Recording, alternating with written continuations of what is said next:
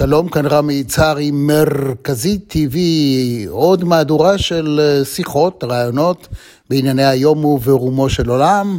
אתם כולכם מוזמנים להיות איתנו כאן ביוטיוב, וכמובן גם בכל מרחבי הפודקאסט. אז הנה אנחנו יוצאים לדרך.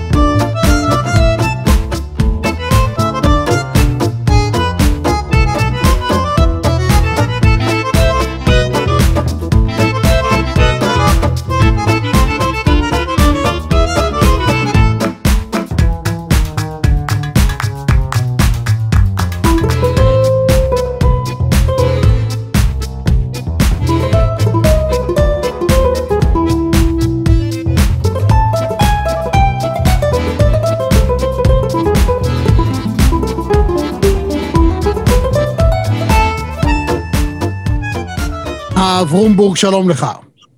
שלום רב, רמי. תשמע, אתה דמות, לפי דעתי לפחות, אחד מהוגי הדעות החשובים בעת הזאת שלנו, הגם, אתה רואה, אפילו אתה מתפלא, ואני תכף אסביר למה. אז קודם נגיד שאתה, אה, חלק ניכר מהקריירה שלך הלכת בתלם. היית חבר כנסת ממפלגת העבודה, היית יושב ראש הכנסת, אפילו נשיא בפועל, אה, תקופה של אה, כשבועיים שלושה בין עזר ויצמן לבין משה קצב. אבל יש שיאמרו שיחד עם כל זה תמיד היה בך סוג של מרדנות. וסוג של נטייה לא ללכת בתלם. ואנחנו בהמשך, אנחנו נפרט על הדבר הזה, כי השיא נדמה לי הגיע לכך שאתה כתבת מכתב או ביקשת ממשרד הפנים להסיר מתעודת הזהות את הגדרתך כיהודי. מן הסתם עוד יהיו שיאים רבים שנדבר עליהם בהמשך. עד איפה? הלאה אנחנו הולכים? בינתיים נתת את כל התשובות, אני עוד לא מבין מה השאלה. השאלה היא מה יהיה. אני שואל למה, אני שואל אותך מה יהיה, מפני שההיסטוריה שלך רצופה של תחזיות שהתעמתו, ובאופן מאוד אכזרי. וזה כולל את התחזית שלך אה, בספר שלך לנצח את היטלר. זאת אומרת, אתה רואה תהליכים דווקא משום שאתה בא משני הצדדים. אז מעניין אותי מה יהיה, האם התחזית שלך היא באמת כל כך אה, אפוקליפטית אה, והייתי אומר פסימית. תראה, אני אף פעם לא יודע לראות עתיד, אני יודע קצת להתבונן בהווה. לראות את הדינמיקות, את הזרעים, את השתילים, ולנסות להבין, וואו, מה זה הפרח הזה, או מה זה הגידול הזה, או מה קורה בערוגה הזו. ב-1992 עמדתי בפני ועידת מפלגת העבודה נגד כל האייקונים הגדולים של פרס ורבין ואחרים, והעברתי החלטה בעד הפרדת הדת מן המדינה. אני לא יכול לספר לך מה, כמה, כמה הם אכלו לי את הכבד ואיזה שבועות היו לי לאחר מכן, אמ, שכמובן המפלגה ברחה מההחלטה הזאת, שהיא החלטה נכונה, ואתה אומר לעצמך היום בטווח של עשרים וכמה שנים, כמעט שלושים שנה לאחר מכן, וואו, אם היו מקבלים אז את ההחלטה, כל המבנים שיחסי דת ופוליטיקה ודת ומדינה היו שונים. עברו עשר שנים, כתבתי מאמר בארץ שפורסם בכל העולם על חוסר האפשרות לחיות עם שלושת פינות המשולש, גם ארץ ישראל השלמה, גם דמוק... דמוקרטיה מלאה וגם רוב יהודי, וצריך לוותר על משהו. אם לא נוותר על משהו, כל העסק ימות. לא ויתרנו, ואתה רואה לאן זה הגיע מבחינת שחיקת הדמוקרטיה ועוד דברים אחרים. עברו עוד כמה שנים כתבתי ספר שנקרא לנצח את היטלר, שבו שרטטתי כמעט במדויק את התחזית הגזענית של הימים האלה, כולל בכללם את הלגיטימציה של תורות כהניסטיות בתוך המיינסטרים הפוליטי, הפוליטי המשטרי בישראל. עם הדברים האלה הפכתי כמעט למצורע, אבל האמת לא השתנתה. לפני 15 שנה התחלתי לעמול על הנושא של שותפות יהודית-ערבית, ופתאום זה הפך לנושא של המיינסטרים של הימין בישראל. Mm-hmm. ולכן אני יכול להתכונן, ואני חושב שישראל היום נמצאת על מספר צמתים שכל פנייה בהם לאיזשהו כיוון תוליך למשהו. אנחנו נמצאים בעיצומם של שלושה משברים, משבר של המבנה הכלכלי של ישראל, קפיטליזם, קפיטליזם, קפיטליזם, קפיטליזם, באה הקורונה הקטנה, מקרוב שסך הכל המשקל של כל הקורונות בעולם לא יותר מקילו, כלומר אם יאספו את כל הקורונות של העולם זה קילו, אמ, וכל הקפיטליסטים הגדולים הפכו לסוציאליסטים כמעט קומוניסטים, שהממשלה תיתן, שהממשלה תעשה וכולי, יש משבר עצום על המבנה הפוליטי שלנו, יש משבר בלתי פתיר של סוגיית היחסים עם הציבור הערבי בתוך ישראל ובין ישראל לבין פלסטין, ויש את הסוגיה הגדולה של יחסי דת ומדינה. בפני שלושת הצמתים האלה ישראל ניצבת, והשאלה לאן היא תפנה. אפשרות אחת לא לעשות כלום, ואז כל אחת מן המלחמות הקרות האלה בסופו של דבר תהפוך ללוהטת, ואפשרות אחרת שתשתנה כאן המנהיגות וסוף סוף יהיה כאן משהו אחראי שינסה לטפל בדברים האלה. ברגע הזה, אנחנו בתוך הצומת, היא סואנת מאוד, התנועה מכל הכיוונים, אין רמזור, אין שוטר תנועה, וסכנת, הדר... וסכנת תאונת הדרכים רובצת לפתחנו. האם בכלל אפשר להגיע לכלל הבנה? דהיינו, רבים דורשים, רוצים, מתאווים, כולנו רוצים להיות אה, הייתי אומר, סלחנים, אה, מכילים, אוהבים, אבל הרי זה לא הולך, אנחנו הולכים, אנחנו מאז ומתמיד היינו כיתתיים. היינו ימין ושמאל, סוציאליזם מול קפיטליזם, היינו אה, אשכנזים מול ספרדים, והיינו דתיים מול חילונים, והיינו ערבים מול יהודים. הכיתתיות הזאת, היא תמיד עבדה אך ורק בתנאי אחד, שהאיום מבחוץ היה עד כדי כך מהותי, לפחות הוא הצטייר כמהותי, וחשנו בו כמה שייחד אותנו מפני סכנה חיצונית. אבל כל אימת שהיה קצת שקט, ודווקא היום אמר הרמטכ"ל כוכבי שמעולם לא הייתה לנו שנה כל כך שקטה ובטוחה כפי שהייתה בשנה האחרונה, אז פתאום הכל יוצא, הכל צץ, הכל נורא. אני חושב שהכיתתיות היא לא בעיה, היא יכולה אפילו להפוך להיות ליתרון עצום. הבעיה היא, שאני אגיד את זה קודם ברמה המחויכת ולאחר, ולאחר מכן ברמה הקונספטואלית. בישראל כולם כבר נעלבו אבל לא לכולם עוד הייתה הזדמנות להעליב. זאת אומרת, כל כיתה כשהיא עולה לשלטון, הדבר הראשון שהיא רוצה זה להעיף את כולם לעזאזל, ורק אני ורק אני ורק אני. כלומר, זה בסדר שתהיה חברה מגוונת, מנומרת, מרובת קולות, מרובת פנים, פסיפס יפה מאוד של דעות והתנהגויות וכולי, אם יש יכולת הכלה. אבל כאשר בסופו של דבר יש מלמעלה שלטון, בהקשר הזה בעשר שנים האחרונות מאוד ברור, שהדרך שלו להישאר למעלה היא שהקהילות למטה רבות ביניהן, ושכל הזמן יש מלחמות קטנות למטה כדי שלא יערערו על הסמכות של למעלה, של האבא השמרן, התוקפני ואולי המכה והמסכסך בין ילדיו, אז זה קשה. אני חושב שמה שקרה בקורונה, ואני יודע שאתה תחייך, אבל תחשוב על זה, על המחשבה שמעבר לחיוך. עד הקורונה הייתה לנו ירושלים חזקה, אמרו בירושלים, החליטו בכנסת, בקריית הממשלה, הכל היו מילים חזקות, כל הקינג קונגים בירושלים הם כל כך חזקים וכל כך עצומים, ופתאום הגיעה הקורונה והסתבר שבני ברק לבד, ומדינת תל אביב לבד, ובאום אל-פחם קורים דברים לבד, ובנגב זה בכלל סיפור אחר לגמרי, ואז מסתבר שבעצם בישראל יש קנטוניזציה, דה פקטו זה מודל שוויצרי, יש בירה מאוד חלשה, וקהילות מאוד מאוד חזקות למטה. עכשיו בואו נהפוך את זה לקונספציה לרגע. האם אנחנו מסוגלים לחשוב על ישראל בתור פדרציה של קבוצות, או מה שאתה קורא לו כיתות, שלא בהכרח הכיתה האחת יותר דומיננטית, יותר תקיפה, או יש לה יותר פריבילגיות מן האחרת, אלא מערכת שבה הממלכה מאפשרת את השיחה בין השונים. התשובה שלי כן, ודאי, זה יכול להיות פתח לעתיד אחר לגמרי מאשר העתיד, שמחר רמי יעלה לשלטון ויעליב את כולם, ומחר אני אעלה לשלטון ואני אעליב את כולם. זאת שיטה שלא הוכיחה את עצמה, שיטת הסכסך ומשול.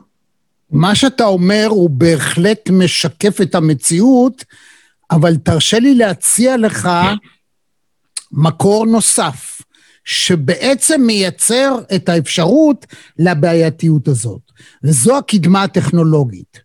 דהיינו, אם קורונה ובלעדיה, ראינו מה קרה בארצות הברית. הטכנולוגיה יצרה מצב של הרשתות החברתיות, העובדה שטראמפ נבחר אך ורק באמצעות, וזה כבר מוכח, באמצעות ציוצים בטוויטר.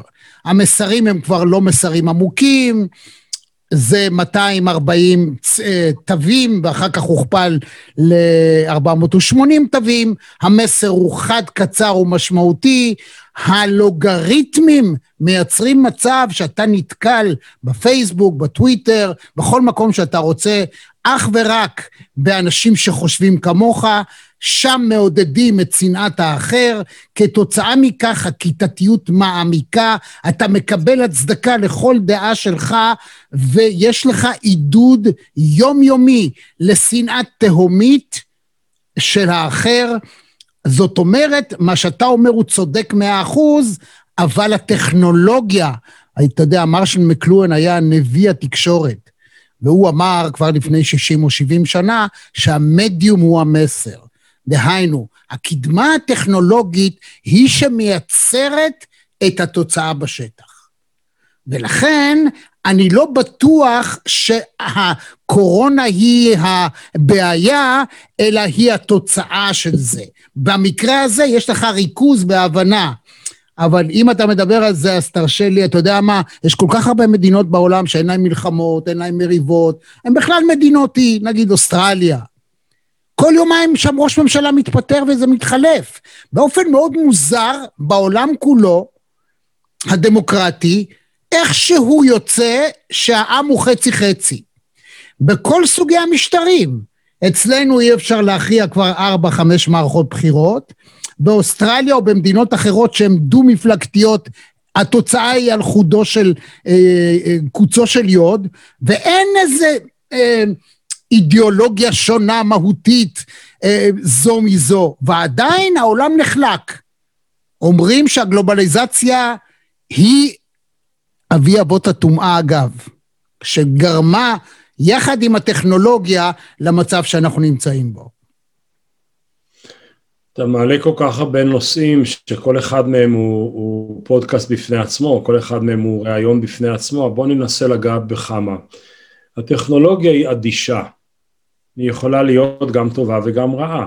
זאת אומרת, זאת הטכנולוגיה שהביאה את החיסונים.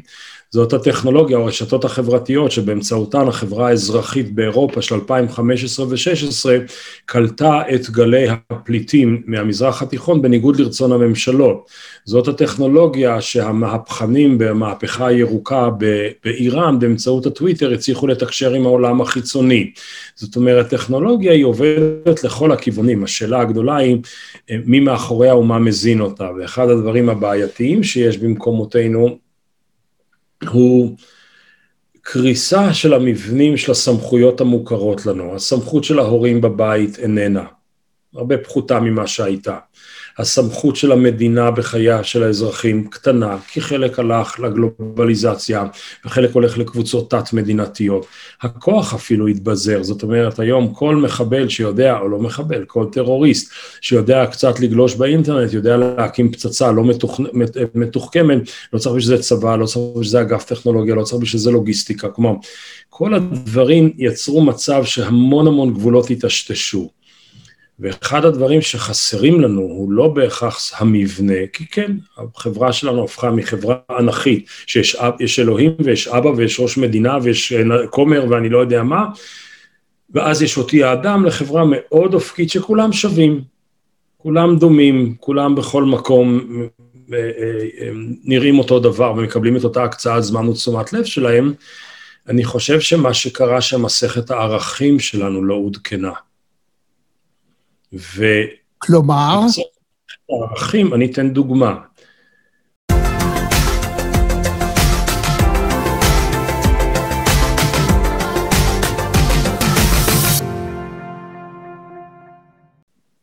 מה ההבדל בין news לבין fake news? אין הבדל. לכאורה. לכאורה שניהם משודרים, שניהם מקבלים את ה... כמו שאתה אומר, את המאה ארבעים תווים שלהם, לאלה יש מאמינים ולאלה יש מאמינים וכולי.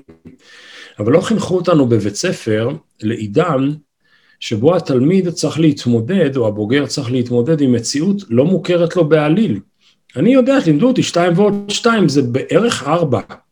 לא אמרו לי ששתיים ועוד שתיים במיינמר זה משהו בודהיסטי שיש לו משמעות ניו אייג'ית שמשפיעה על ההוא בברקלי, שזה בעצם שתיים ורבע, אבל לא בקילו אלא בגרמים. אני לא מבין כבר כלום בכל המושגים האלה.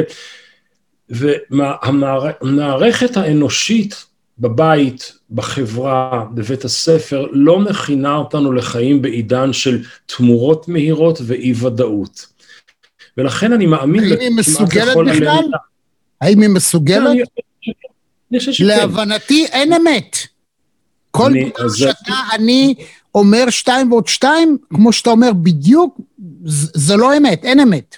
בוא נתחיל שיש דברים שהם עובדתיים, זאת אומרת שאתה ואני רואים את אותה מציאות, לצורך העניין יורד גשם. אתה לא תגיד זורחת השמש. כן, אבל שיש... אחד יגיד קר לי, ואחד יגיד חם לא. לי, אחד יגיד זה נפלא לי, ואחד ילך עם מטריה או יישאר בבית. לא זאת אומרת, אם זה טוב או רע...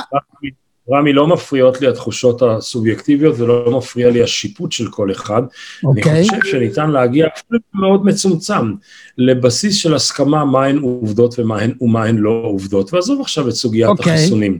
אף אחד okay. אוקיי. לא בדיוק מבין איך נכנסים ל-DNA ועושים, אנחנו לא מבינים, וזה דברים בסיסיים.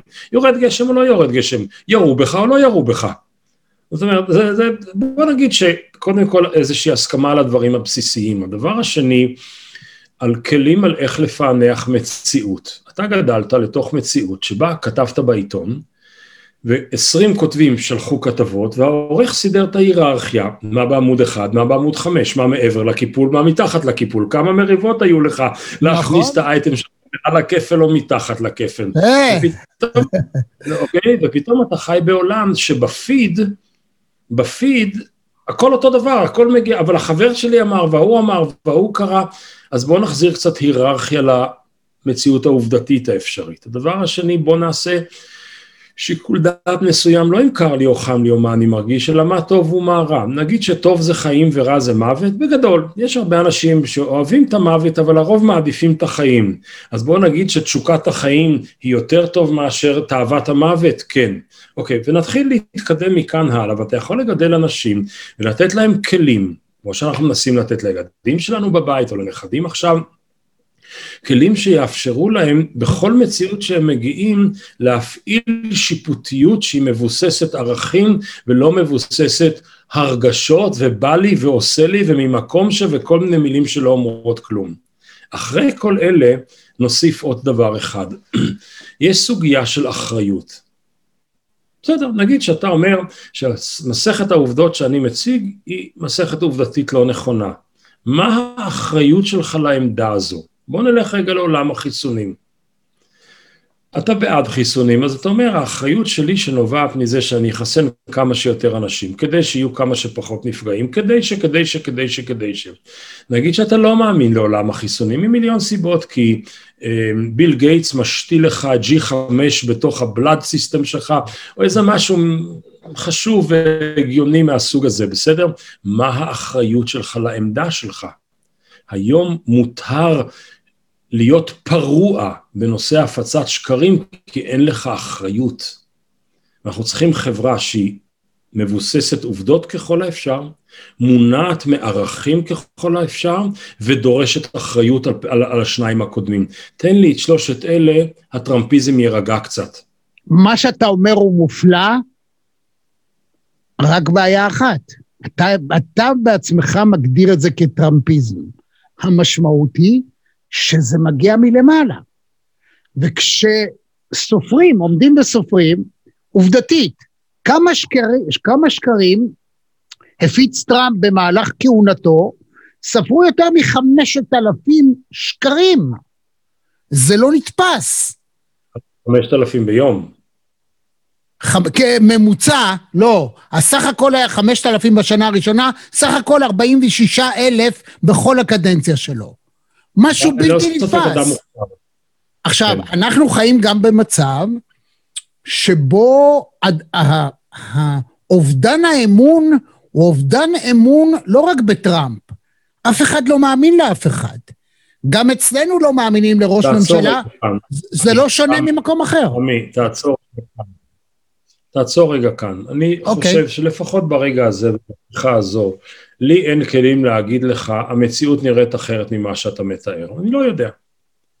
השאלה היא, וזאת שאלה של, גם של מחויבות וגם של עשייה וגם שאלה של פרספקטיבה.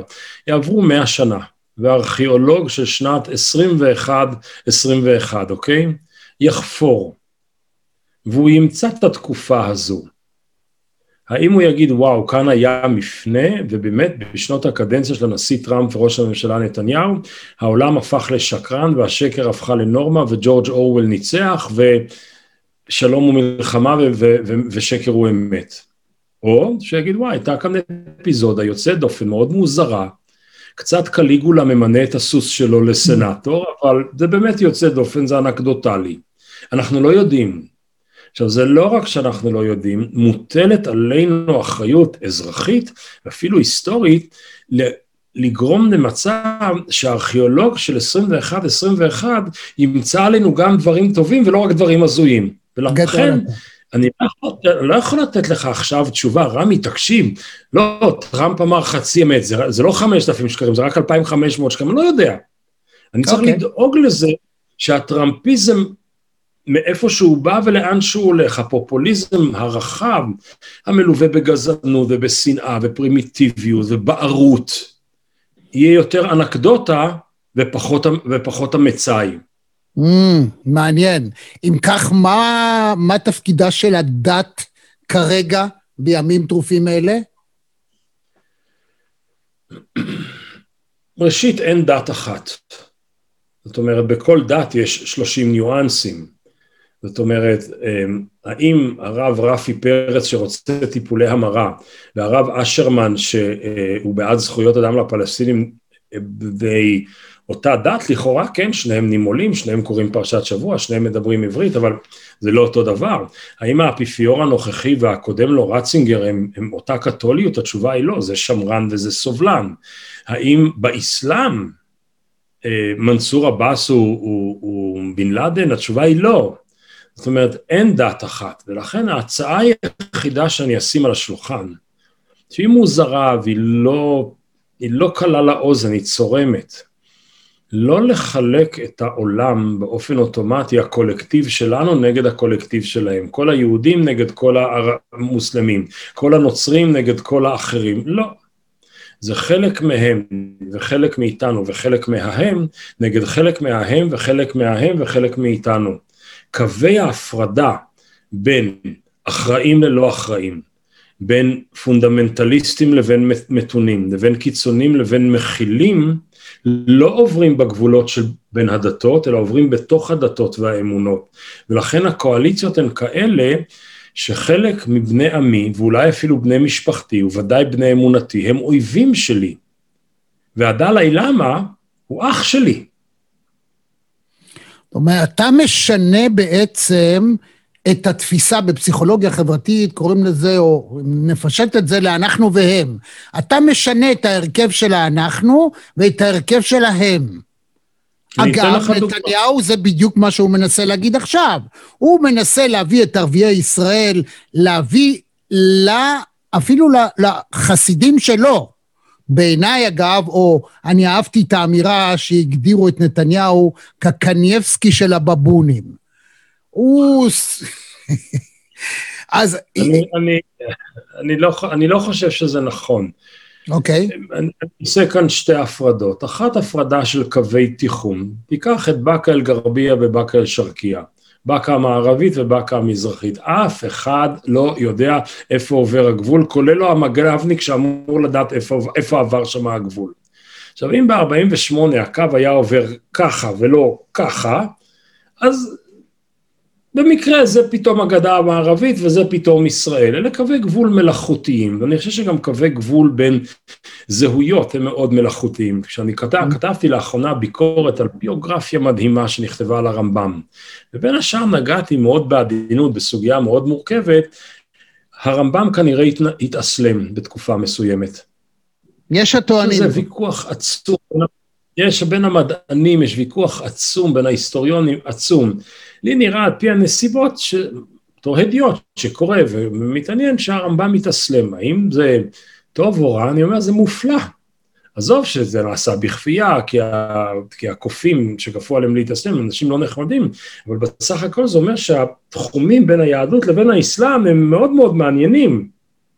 הם לא מקומות שמותר לזלזל בהם, או שפינוזה פתאום אוקיי. מגיע בתור אנוס מחצי האי האיברי לאמסטרדם, ובתור פורטוגלי לשעבר הוא הופך להיות החילוני הראשון של אירופה, והאם הוא יהודי או שהוא כבר אירופאי? אני אוהב את האזורים האלה שהגבולות מאוד מאוד מאוד uh, מעורערים, ואתה יכול באזורי הדמדומים האלה, בשטחי ההפקר האלה, לייצר תכנים חדשים מלהיבים. לכן, עכשיו לגבי נתניהו, אני חושב שנתניהו, אמ, מעבר לבעיות הפרסונליות המובהקות שמאוד מאוד בולטות ומתעצמות עם השנים, ובראש ובראשונה היעדר ביקורת ובקרה, כך שהוא לא נאלץ להתמודד עם איזה קונטרה ממול, נתניהו בסופו של דבר הוא שני דברים מאוד הופכיים. הוא איש מאוד משכיל, יודע ספר, מבין תהליכים היסטוריים, אז את זה מה שאתה רואה שהוא עושה מול מנסור עבאס, שאנחנו כתבנו על זה לפני 20 שנה, זו הייתה קללה, הוא הגיע 20 שנה מאוחר, ולפני שהפרוגרסיבים בשמאל הבינו, הוא כבר לקח את זה. ובצד השני הוא שמרן נורא גדול שאי אפשר לסמוך עליו באמת במהלכים האלה. אז mm. מצד אחד הוא מפענח נכון את, את האקטואליה בהיסטוריה, ובצד השני הוא שמרן נורא גדול שמעולם לא ילך את כל המרחק. זה אזור הנתניהו, לא מעניין אותי כרגע לה, להתוות עליו תוויות כאלה ואחרות, הוא, הוא ללא ספק דמות מרתקת כשאנחנו בני היגון. זה בהחלט, מה גם, איזה כיף לשמוע אותך, האופן שבו אתה מנסח את הדברים. ובכל זאת, הוא הקניבסקי במובן הזה שכשהוא אומר, אני מחבק את הערבים, אז הגם שהוא היה האיש שאמר, רוצו לקלפיות כי הערבים נוהרים באוטובוסים. מי? אותו אדם שאמר נוהרים לקלפיות, רוצו מהר להצביע, יכול עכשיו להגיד את ההפך, אנחנו נשאר בשלטון רק אם אתם תאפשרו לרע"מ ולמשותפת לתמוך בדרך כזאת או אחרת. זה הרי דבר מדהים, עצם העובדה שיש ציבור שמוכן לקבל את זה. זה לא דבר שמרשים אותי, זאת אומרת, לא. המונים, לא, לא. אני, אני הרבה פחות מתרשם מהמונים. אני מתרשם מרעיונות, ממנהיגים ומאליטות. זאת אומרת, אני חושב שהולכה של דעת קהל קורית על ידי, הפסים זה הרעיונות, נהג הקטר זה המנהיג או המנהיגות, והאליטות הם בסופו של דבר הנוסעים שמחזיקים את, את הרכבת במקום, או שעולים על כל הקרונות, אוקיי? הציבור בסוף מגיע. מה, רוב, אתה יכול להגיד, עד, עד תום מלחמת העולם השנייה, רוב הציבור היהודי בעולם לא רצה את מדינת ישראל ולא היה בעד הרעיון הציוני, אז מה זה אומר? לא אומר שום דבר, זה אומר שברגע ההוא הם הלכו לכיוון הזה. אחרי כן השתנה הרגע, אז הם הלכו לכיוון הזה. הסתכלת פעם על אקווריום שיש בו המון המון דגים? אתה לא מבין את ההיגיון, ופתאום כולם הולכים לשם, ופתאום כולם הולכים לשם. יש איזה משהו נחילי בזה. לא, אני אגיד לך, הואיל והזכרת את האקווריום הזה, אני אגיד לך למה זה. אתה יודע שלדג, בעיקר כשהוא קטן, יש לו זיכרון כאלה של שתי שניות, אחד של שנייה וחצי וכאלה של שלושה. הוא שט לצד אחד, הוא, וואו, איזה יופי פה. ואז הוא נוסע לצד השני, אומר, וואו, מדהים. בחיים לא ראיתי כזה יופי. והוא חוזר ככה הלוך ושוב. זאת אומרת, הזיכרון הקצר הוא זה שמניע ועושה את היופי הזה של התנועה, אחרת הוא סתם היה אומר. אני אגיד לך על זה משהו. תראה, בקטנותי, בצעירותי למדתי בישיבה, ואחד הארגומנטים התיאולוגיים שמעולם לא הצלחתי להתמודד איתו אינטלקטואלית, היה, אמרו לי, תקשיב, אבל במעמד הר סיני היו 600 אלף גברים מלבד מהנשים, 600 אלף איש לפחות, והם מעידים על זה שאלוהים ירד מההר ונתן תורה, וההר כולו השם כולו, אז היה מתן תורה, יש הוכחה, יש 600 אלף עדים, איך אתה יכול לסתור את זה? כל השנים אמרתי, וואו, איזו הוכחה מדהימה, אה, מה אני יכול לעשות? יום אחד לפני 20-30 שנה קראתי סקר, ש-30 או 40 אחוז מהציבור הישראלי בטוחים שבגין היה זה שהכריז על הקמת מדינת ישראל. אמרתי לעצמי, המדינה הוקמה לפני 40, 50, 60 שנה, יש הקלטות, יש סרטים, יש אנשים שעוד חיים, אוקיי? והיו פה 600 אלף איש ביישוב היהודי דאז, אוקיי? וכבר שליש חושבים שזה לא נכון, אז משהו שקרה לפני 4,000 שנה, אולי התיאולוגיה לא מחזיקה מעמד. אז אם אני הולך עם היגיון השתי שניות אה, זיכרון של, נח, של הנחיל האנושי, יום אחד, שאני לא יודע מתי הוא יקרה, אולי הוא יקרה בסוף המשפט, אולי הוא יקרה לסוף הבחירות, יום אחד לא יהיה פה נתניהו. והוא יישכח כמו שבן גוריון נשכח. אין ספק. הוא יישכח כמו ששמיר נשכח, וכמו שבגין נשכח. והתקופה הזאת בסוף לא תיזכר... כמו שמרדונה נשכח, אל... זה לא יעזור לאף אחד, כולם נשכחים. אבל, אבל הייתה לו יד אלוהים. כן. יד אלוהים. אז דווקא שוכחים לו את החלק הפחות סימפטי. אתה רואה, פשלה אחת, לפעמים פשלה אחת מעיבה על הכל, נכון, הגם שזה נכון. דואלי, גם וגם. מה שיישמר, יישאר לדעתי מתקופת נתניהו, חוץ מכל הרעשים שאנחנו עדים להם, יישמר תקופה של קיפאון גדול וחוסר שינוי. כלומר, הייתה לו, mm. היו לו כמה וכמה יכולות לפרוץ דרכים בתוך החברה הישראלית, בינינו לבין הפלסטינים, והוא בכולם העדיף לא לזוז. ואני חושב שזה מה שייזכר ממנו, אבל נראה. טוב, זה באמת מרתק, למרות שאני חושב, ואני בהחלט לא מחסידיו, שהוא הוא, הוא יצר אלטרנטיבה שבודדה את הפלסטינים עד כדי כך שדרישותיהם, אם הם ירצו לעשות שלום, לא, לא תהיה להם ברירה. הוא מגיע היום למצב שמחצית מהעם הפלסטיני, או מיליון וחצי ממנו, שנמצאים בצד הזה, יתייצבו מול הפלסטינים האחרים. הוא הצליח לסכסך, הוא או אחרים, הפלסטינים סכסכו, הצטכסכו באופן שהם למעשה מדינת עזה במדינת הגדה, ועכשיו הפלסטינים הישראלים, הוא הצליח לייצר מצב שהסונה מתנגדת או מקטינה את העיקרון הפלסטיני למשהו שאי אפשר היה לדמיין אותו בעבר. מה שמגיע לא לו, הייתי, מגיע לו. לא הייתי משקיע בזה הרבה מאוד אנרגיה. אוקיי. זה סכסוך ש... זה סכסוך שיש לו אורך נשימה יותר ארוך מהקדנציה של ביבי. אין ספק. הוא יצריך פתרונות שהם, שהם פתרונות לא קלים. אז בואו נחכה כשיהיה פתרון ונחזור לראות מה הוא הצליח ומה לא. יפה, אז בואו נדבר עכשיו על אלוהים. מי המציא אותו? למה הוא הומצא? ואיזה פונקציה אמיתית הוא ממלא בימינו אלה? לא יודע, לא יודע ולא יודע. זאת אומרת, זאת עובדה שכמעט בכל מקום בעולם המוכר לנו, העולם המערבי, יש איזושהי דמות יותר גדולה מן הטבע. זה נכון שזה שונה לגמרי בעולמות המזרחיים, באזורים של התורות הקונפוציאניות זה שונה, אבל באזורים שלנו זה כנראה היה צורך מאוד גדול. עכשיו, אני יכול להבין את הצורך, ואני אתן לך, נדבר מילה על משמעות הנס, וכתוצאה ממנה נבין את אלוהים. הנה אני אדם קדמון. הייתה שמש, היה לי חם, היה יום נהדר היום, אכלתי טוב. אופס, פתאום השמש נעלמה, איזו הפתעה, איזה פחד. ואני לא יודע אם היא תבוא מחר בבוקר, כי אין לי מושג איך הגברת שמש עובדת. וכשאני קם בבוקר והשמש זורחת, אני נפעם, אני מודה לשמש, או לאל השמש, או למי שלא יהיה, על זה שהיא זרחה שוב. בעבר, לפני שפוענחו חלק מיסודות הבריאה, חוקי הטבע היו הנס. העובדה שהטבע חוזר על עצמו, זה היה דבר בגדר נס, וואו, יש מנהל לעולם. היום שכל כך הרבה חוקי טבע מובנים, היוצא מן הכלל, ששובר את חוקי הטבע, הוא הנס. כלומר, אתה אומר שאלוהים הוא מוצר אנושי שתכליתו המרכזית הייתה אי פעם אה, לגשר על אי ודאות. אי ודאות קיומית, אי ודאות לגבי העתיד, אי ודאות לגבי העבר, אי ודאות לגבי ההתרחשות. סוגיה שאתה אומר המצאה אנושית שהיא ודאי בעיניי מבחינה ספרותית היא נכונה, היא כבר, זה היגד אמוני. זאת אומרת, יש כאלה שאומרים, מה פתאום, אלוהים המציא את האדם, ויש כאלה שאומרים, מה פתאום, האדם המציא את אלוהים. עכשיו, זה כבר עניין של שיחה. גם אם, אמצעי. גם אם אלוהים המציא את האדם, באיזשהו מקום האדם הכיר בקיומו של האל, ולפני זה לא ידע.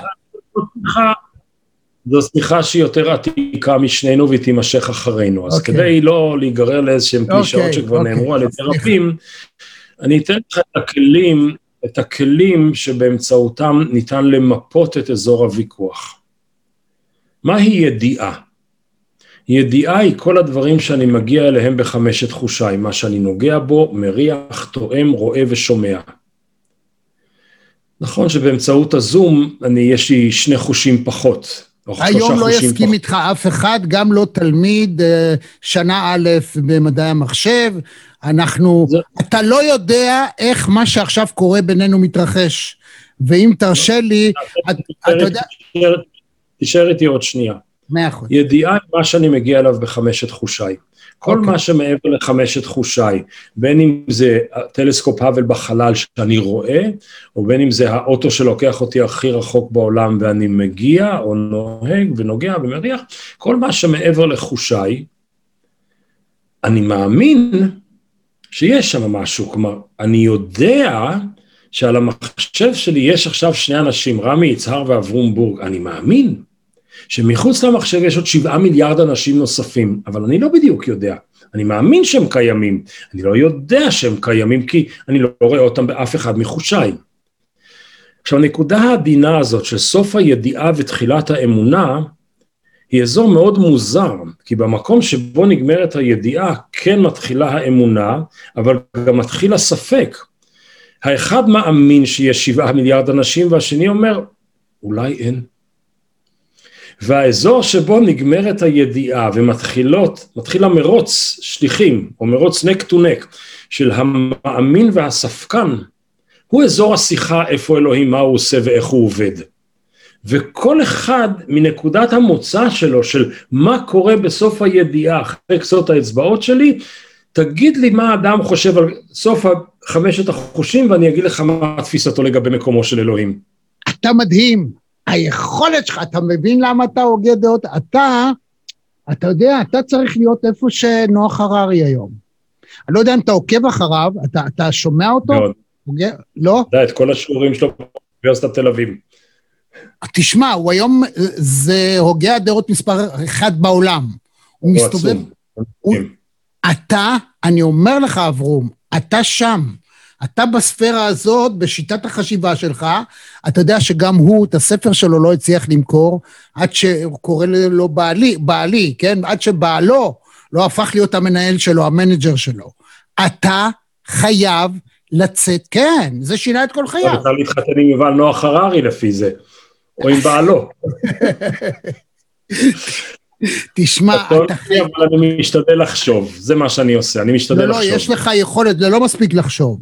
היכולת שלך לנסח, להופיע, לדבר, לתמצת, היא מדהימה, וגם הובלת הדברים. לכן אני, סתם עצה שלי, תעשה עם זה משהו, ותדאג שמישהו יהיה לידך שידע איך לעשות מזה משהו, כי אתה מוצר מבוזבז. לא יכול להיות שאתה לא תהיה האדם שמדבר. אתה צריך לראות היום, תיכנס ליוטיוב, תראה את uh, נוח ארד, את הפרופסור. הוא מגיע לכל מקום בעולם, הוא מופיע לפני רבבות של סטודנטים באיצטדיונים, הוא עונה אונליין על שאלות, ואני גם קצת הקשיתי עליך, אני מודה. כאילו, בא לי קצת, והאופן שאתה מפענח ואתה יוצר, היא מדהימה. הוא, זה באמת יוצא מן הכלל. אז תן לי להקשות עליך, תשמע, יש את המאמין, יש את הכופר, שהוא לפי דעתי בדיוק באותה מידה של אמונה, כי הוא כל כך מאמין שזה לא קיים, שזה אין הבדל ביניהם, שניהם קנאים, ויש את האגנוסטיקן, במקרה הזה זה אני. זה אחד שלא לוקח סיכונים, יכול להיות שיש, ויכול להיות שאין.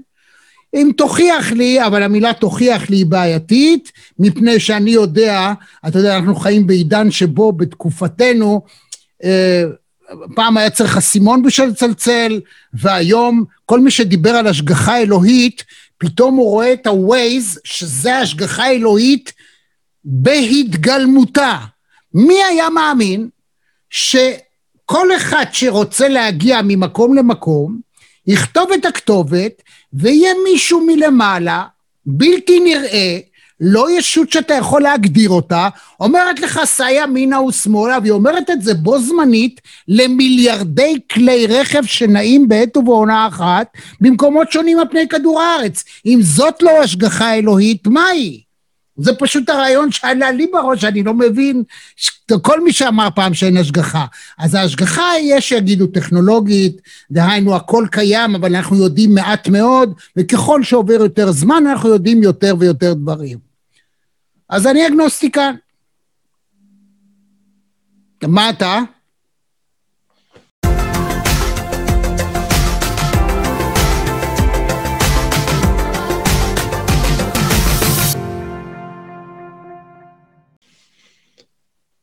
לא, לא, לא מעניין אותי.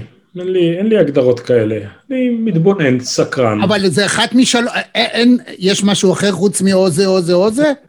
אני, אני אענה לך בעקיפין, שזאת okay. אוקיי. תהיה אולי תשובה... שנים היה לי כעס על ההורים הגלותיים שלי, איזה מין שם נתתם לי? אברהם, איזה מין שם ישן כזה, ועוד החברים קוראים לי אברום, שזה עוד יותר יידישיסטי כזה. איזה מין שם נתתם? למה לא נתתם שם כמו אהוד, ברק? בועז, ינאי, איזה שם, פלג, איזה שם של סיירת מטכ"ל, טייס, איזה מין שם זה אברהם?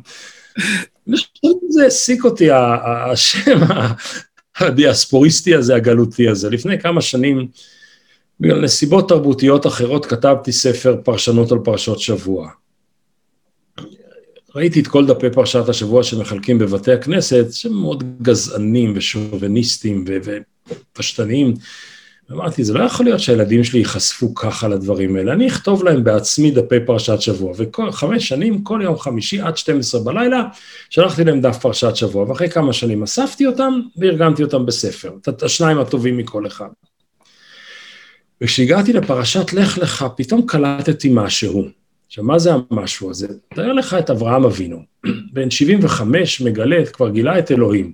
כלומר, זה, מק... זה מצב שאתה כבר קיבלת פרס נובל לאמונה, או פרס נובל לתאו... למונותואיזם. אתה כבר פורש, אתה מקים מכון ביפו על חוף הים, אתה כבר לא, אתה כבר לא עובד. אומר לו אלוהים, ברגע הזה שהוא הולך לנוח, והוא כבר רוצה להסתלבט וליהנות מפירות הפרס שלו, אומר לו, אין אזור נוחות, לך לך. לך לך. האברהמיזם זה מקום שאף פעם לא נוח לו בהישג שהוא השיג. זאת אומרת, אם יגיע רגע שבו כולם יסכימו איתי, אני צריך לזוז הלאה. Hmm. לא יכול להיות באותו מקום, בסדר? כן. והיכולת לזוז ממקום למקום תלויה במיומנות שלך להטיל ספק אפילו בעצמך. זאת אומרת, אם אתה כל הזמן תקוע, מה, אבל לפני 50 שנה חשבת ככה. לפני 50 שנה היה טלפון שחור בבית שחייגו ככה, והיום יש משהו אחר. אם אתה לא תקוע בתוך עצמך ואתה כל הזמן קשוב לכל מיני קולות, אבל בין השאר גם לקולות המבקרים אותך, היכולת לשאול שאלה או לחיות בתרבות של שאלות ולא בציוויליזציה של תשובות, מאפשרת לך כל הזמן ללכת לך. ולכן אתה שואל אותי מה היחסי בדברים האלה, אני כל הזמן זז, אני כל הזמן מתחדש, אני כל הזמן הולך קדימה, אני כל הזמן מחפש את המקום הבא. מדהים. זה כל כך נכון, מפני שאנחנו כל הזמן חייבים להיות בתנועה, ומפני שקודם דיברת על הבעייתיות של הסמכות ההורית שלך לאיבוד, אני אגיד לך למה. כי אתה יכול לשמוע היום ילדים בני שמונה מתווכחים ביניהם, אבא של מי יותר טיפש? שבע פעמים הראיתי לו. שבע? אני כבר חודשיים מכיתה ד' מנסה להסביר לו איפה לוחצים והאידיוט לא מבין. כך עומדים ילדים בכיתה ו', ה' או ז', ואז עכשיו הם יאמינו או יקבלו משהו שאבא ואימא אומרת להם? כשהאנשים המבוגרים לא יכולים להתגבר על טכנולוגיה הכי פשוטה?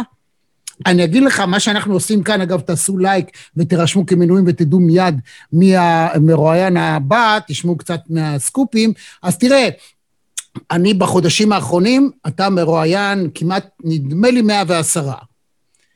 באמת הכי גדולים, הכי חשובים, הכי מעניינים בכל התחומים, אה, אני שמח לראיין אותם. עכשיו, לא קרה ולו לאדם אחד, כולל שופטים של בית משפט עליון וראש מוסד לשעבר, והרבה מאוד אנשים, לא קרה שאמרתי למישהו בזום, והוא שאל אותי מה זה. לא קרה. אם היית מדבר עם מישהו לפני הקורונה, הטרום קורונה, ומנסה לזמן אותם, יש גם מסגרות אחרות, הם אמרו לך לא, זה לא היה קיים. דהיינו, הטכנולוגיה היא זו שמייצרת את השגרה והאדם צריך לדעת, לדעת להתאים את עצמה. וכשהטכנולוגיה היא קלה לתפעול, כל מי שהוא טכנופוב ומפחד ועושה את מה שאתה לא ממליץ, דהיינו להישאר תקוע במשהו, הוא גומר לעצמו את החיים בטרם עת. תראה, אני כותב על uh, מחשב אישי מ-1984. לפני כן כתבתי על מכונת כתיבה חשמלית, אוקיי? אני אראה לך, שנייה. זה הלפטופ הראשון שלי, על בטריות ומסך של שמונה שורות, אוקיי? תרגומית, היה פעם כזה דבר תרגומית מאנגלית, משהו כזה. לא, זה מחשב אמיתי של Radio Shack, הלפטופ הראשון אני חושב פעם.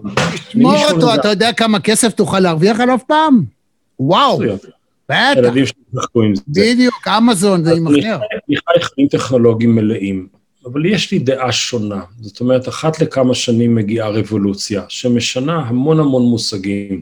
זה יכול להיות הדפוס, זה יכול להיות המחשב, זה יכול להיות האינטרנט, זה יכול להיות פענוח הצופן הגנטי, כל פעם מגיעה איזושהי טכנולוגיה מאוד מאוד חזקה ומאוד חדשה, ובאותו רגע אנחנו חושבים שכל אמות הסיפים השתנו, ואז עוברות כמה שנים, הרוע הוא אותו רוע, הטוב הוא אותו טוב, הגשם הוא אותו גשם, הטכנולוגיה נטמעת לתוך האנושיות, ובינתיים האנושיות עוד לא נטמעה לתוך הטכנולוגיה. יגיע רגע, ויכול להיות שהחיסוני קורונה האלה הם חלק מזה, שבו ה... היצור יהיה היברידי. זאת אומרת, ישתילו לך לתוך הגוף, לתוך הגנים, ללב שלך, אני לא יודע למה, יסודות של מכונות, שהגוף כבר לא יהיה רק אנחנו, אלא יהיה גם יסוד מכני, הנדסי, ואז אני לא יודע מי יהיה האדם החדש. אבל כל עוד האדם הוא מה שאנחנו מכירים, יותר גבוה, יותר שמן, יותר מאריך ימים, אה, פחות מחלות, יותר שנות, אני לא יודע מה. כל עוד הוא אותו אדם כמו איזשהו אדם ניאנדרטלי ב, ב, ב, בהתפתחות המינים, או אדם הראשון בתפיסה הדתית, כל הטכנולוגיות ייספגו לתוך הדינמיקות האנושיות, ולא להפך. כמובן שבשוליים יהיו בעיות איומות ונוראות. של הינדוסים ושימושים לרעה ואלף ואחד דברים, אבל האדם הוא עדיין אותו, אותו אדם. תקרא איזה, איזה, איזה, איזה סיפור שאתה רוצה, מסיפורי חמורבי, מהמיתולוגיה היוונית, מהסיפורים, מסיפורי בראשית שלנו, ותגיד לי אם אתה לא רואה שם את פוטין, או את אייל גולן, mm-hmm. או את שרה נתניהו, או את טראמפ, או את הדלאי לאמה, אתה רואה אותם שם. כן. והטכנולוגיה השתנתה, והמוביליות השתנתה, והתקשורת השתנתה, והטווחים שהאדם מגיע אליהם השתנו, וה vision של אנשים הרבה יותר רחב וגדול, והמהירויות הן עצומות ובלתי נתפסות, והאדם הוא אותו אדם. אין ספק, לכן גדול. אני שומע, אני שומע את היסוד הטכנולוגי, אבל כמו שאמרו על, על המחשב, המחשב עדיין לא יותר חכם מהאידיוט שמזין אותו. רגע, רגע, רגע, פה אני, חי... פה, אני, פה אני חייב לעצור אותך ול... ולצטט את אה, פרופסור הררי. והוא טוען, זה לא רק הוא טוען, כבר יש הוכחות לכך, חד משמעיות, שה-AI, הבינה המלאכותית, אנחנו על סף של פריצה ששיעורה לא ברור לחלוטין. אבל כבר עכשיו אנחנו... שאני לא, יודע מה יקרה, שאני לא יודע מה יקרה בשלב הבא. אני אמרתי, אני יודע להגיד עד הרגע. נכון. מהשלב הבא אני לא יודע. בסדר? הוא טוען, הוא טוען, הוא טוען שהבינה המלאכותית תאפשר לשנות באופן מאוד מהותי את כל מה שאתה מדבר אודותיו עכשיו. ואנחנו לא יודעים, אגב, כשאמרת על המחשב עדיין אה, האדם יותר חכם מהמחשב, אז הגולם כבר כאן על יוצרו ככל שהטכנולוגיה התקדמה. אם אה, לפני כמה שנים פישר היה מנצח את המחשב בשחמט, היום אם תשים את כל רבי האומן ביחד, הם לא ינצחו לעולם, לעולם הם לא יכולים לנצח אה, שום מחשב, כבר לא מדבר על מחשב על.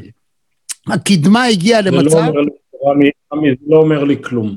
אוקיי. Okay. זה לא אומר לי כלום, אני לא חושב שהעולם קיים במרחבים של הגיימרים. העולם קיים במקום שבו אדם פוגש אדם. העולם קיים במקום שבו אה, טוב וחסד ורוע וזדון נפגשים. שם, נכון. שם קורית המציאות. כן. ויש יש בעיות טכנולוגיות, אתה יכול להגיד לי, ההתחממות הסביבתית זה דבר שהוא גלובלית, הוא מעבר לשליטתנו והוא תוצר טכנולוגי, ואז אני אענה לך עליו, שוב, מחשבה מהורהרת. אדם שחי חיים חילוניים, בין אם הוא אפיקורס ובין אם הוא אגנוסט, שחי חיים חילוניים, מה הוא אומר לעצמו? כל החיים כולם זה כאן ועכשיו, אין עולם הבא ואין גלגול נשמות ואין כל מיני תחיית המתים וחזון העצמות היבשות, מה שאני מרוויח בעולם הזה נהדר, ואחרי כן, הבא באללה. יש מעט דברים, אם בכלל, בעולמו של האדם החילוני, שבהם הוא באופן דתי דואג לעולם שבא אחריו. הדאגה לשלום העולם היא דאגה דתית של אדם חילוני. Mm-hmm. התפיסה של הקיימות, של אורך החיים, אורך ואורח החיים של העולם, והסיכויים שלו, ומה אני מוריש לילדים שלי, זאת כמעט מחויבות דתית. איזה... ואז אני אומר, אה, אה, בשביל דברים ארוכי טווח באופן דתי, יש לי את הכלים, נכון? אני רק צריך לעשות איזה שתיים, שלוש התאמות ואני שמה. איך הגדת לבנך? איך אתה מחנך אנשים לאחריות מעבר לחייהם? אה, יש לי את הכלים. רק התכנים השתנו קצת, אבל השאר ממש בסדר. נהדר, נהדר. מה אתה עושה בימים אלה, אברום? החיים שלי מחולקים. בבוקר, כל בוקר בין 4 ל-9 אני רץ וכותב. Mm. אני מסיים עכשיו לא את הספר. לא ביחד. זה, הרבה פעמים זה כן קורה ביחד, שהמחשבות לכתיבה קורות בריצה, וה... 아. ויש אצלי גם סתירה מאוד עמוקה, כשאני כותב ספר אני לא יכול לרוץ מרתונים, וכשאני כותב מרתונים אני לא יכול לכתוב ספרים. מדהים. זה, זה אותה אנרגיה במובנים רבים.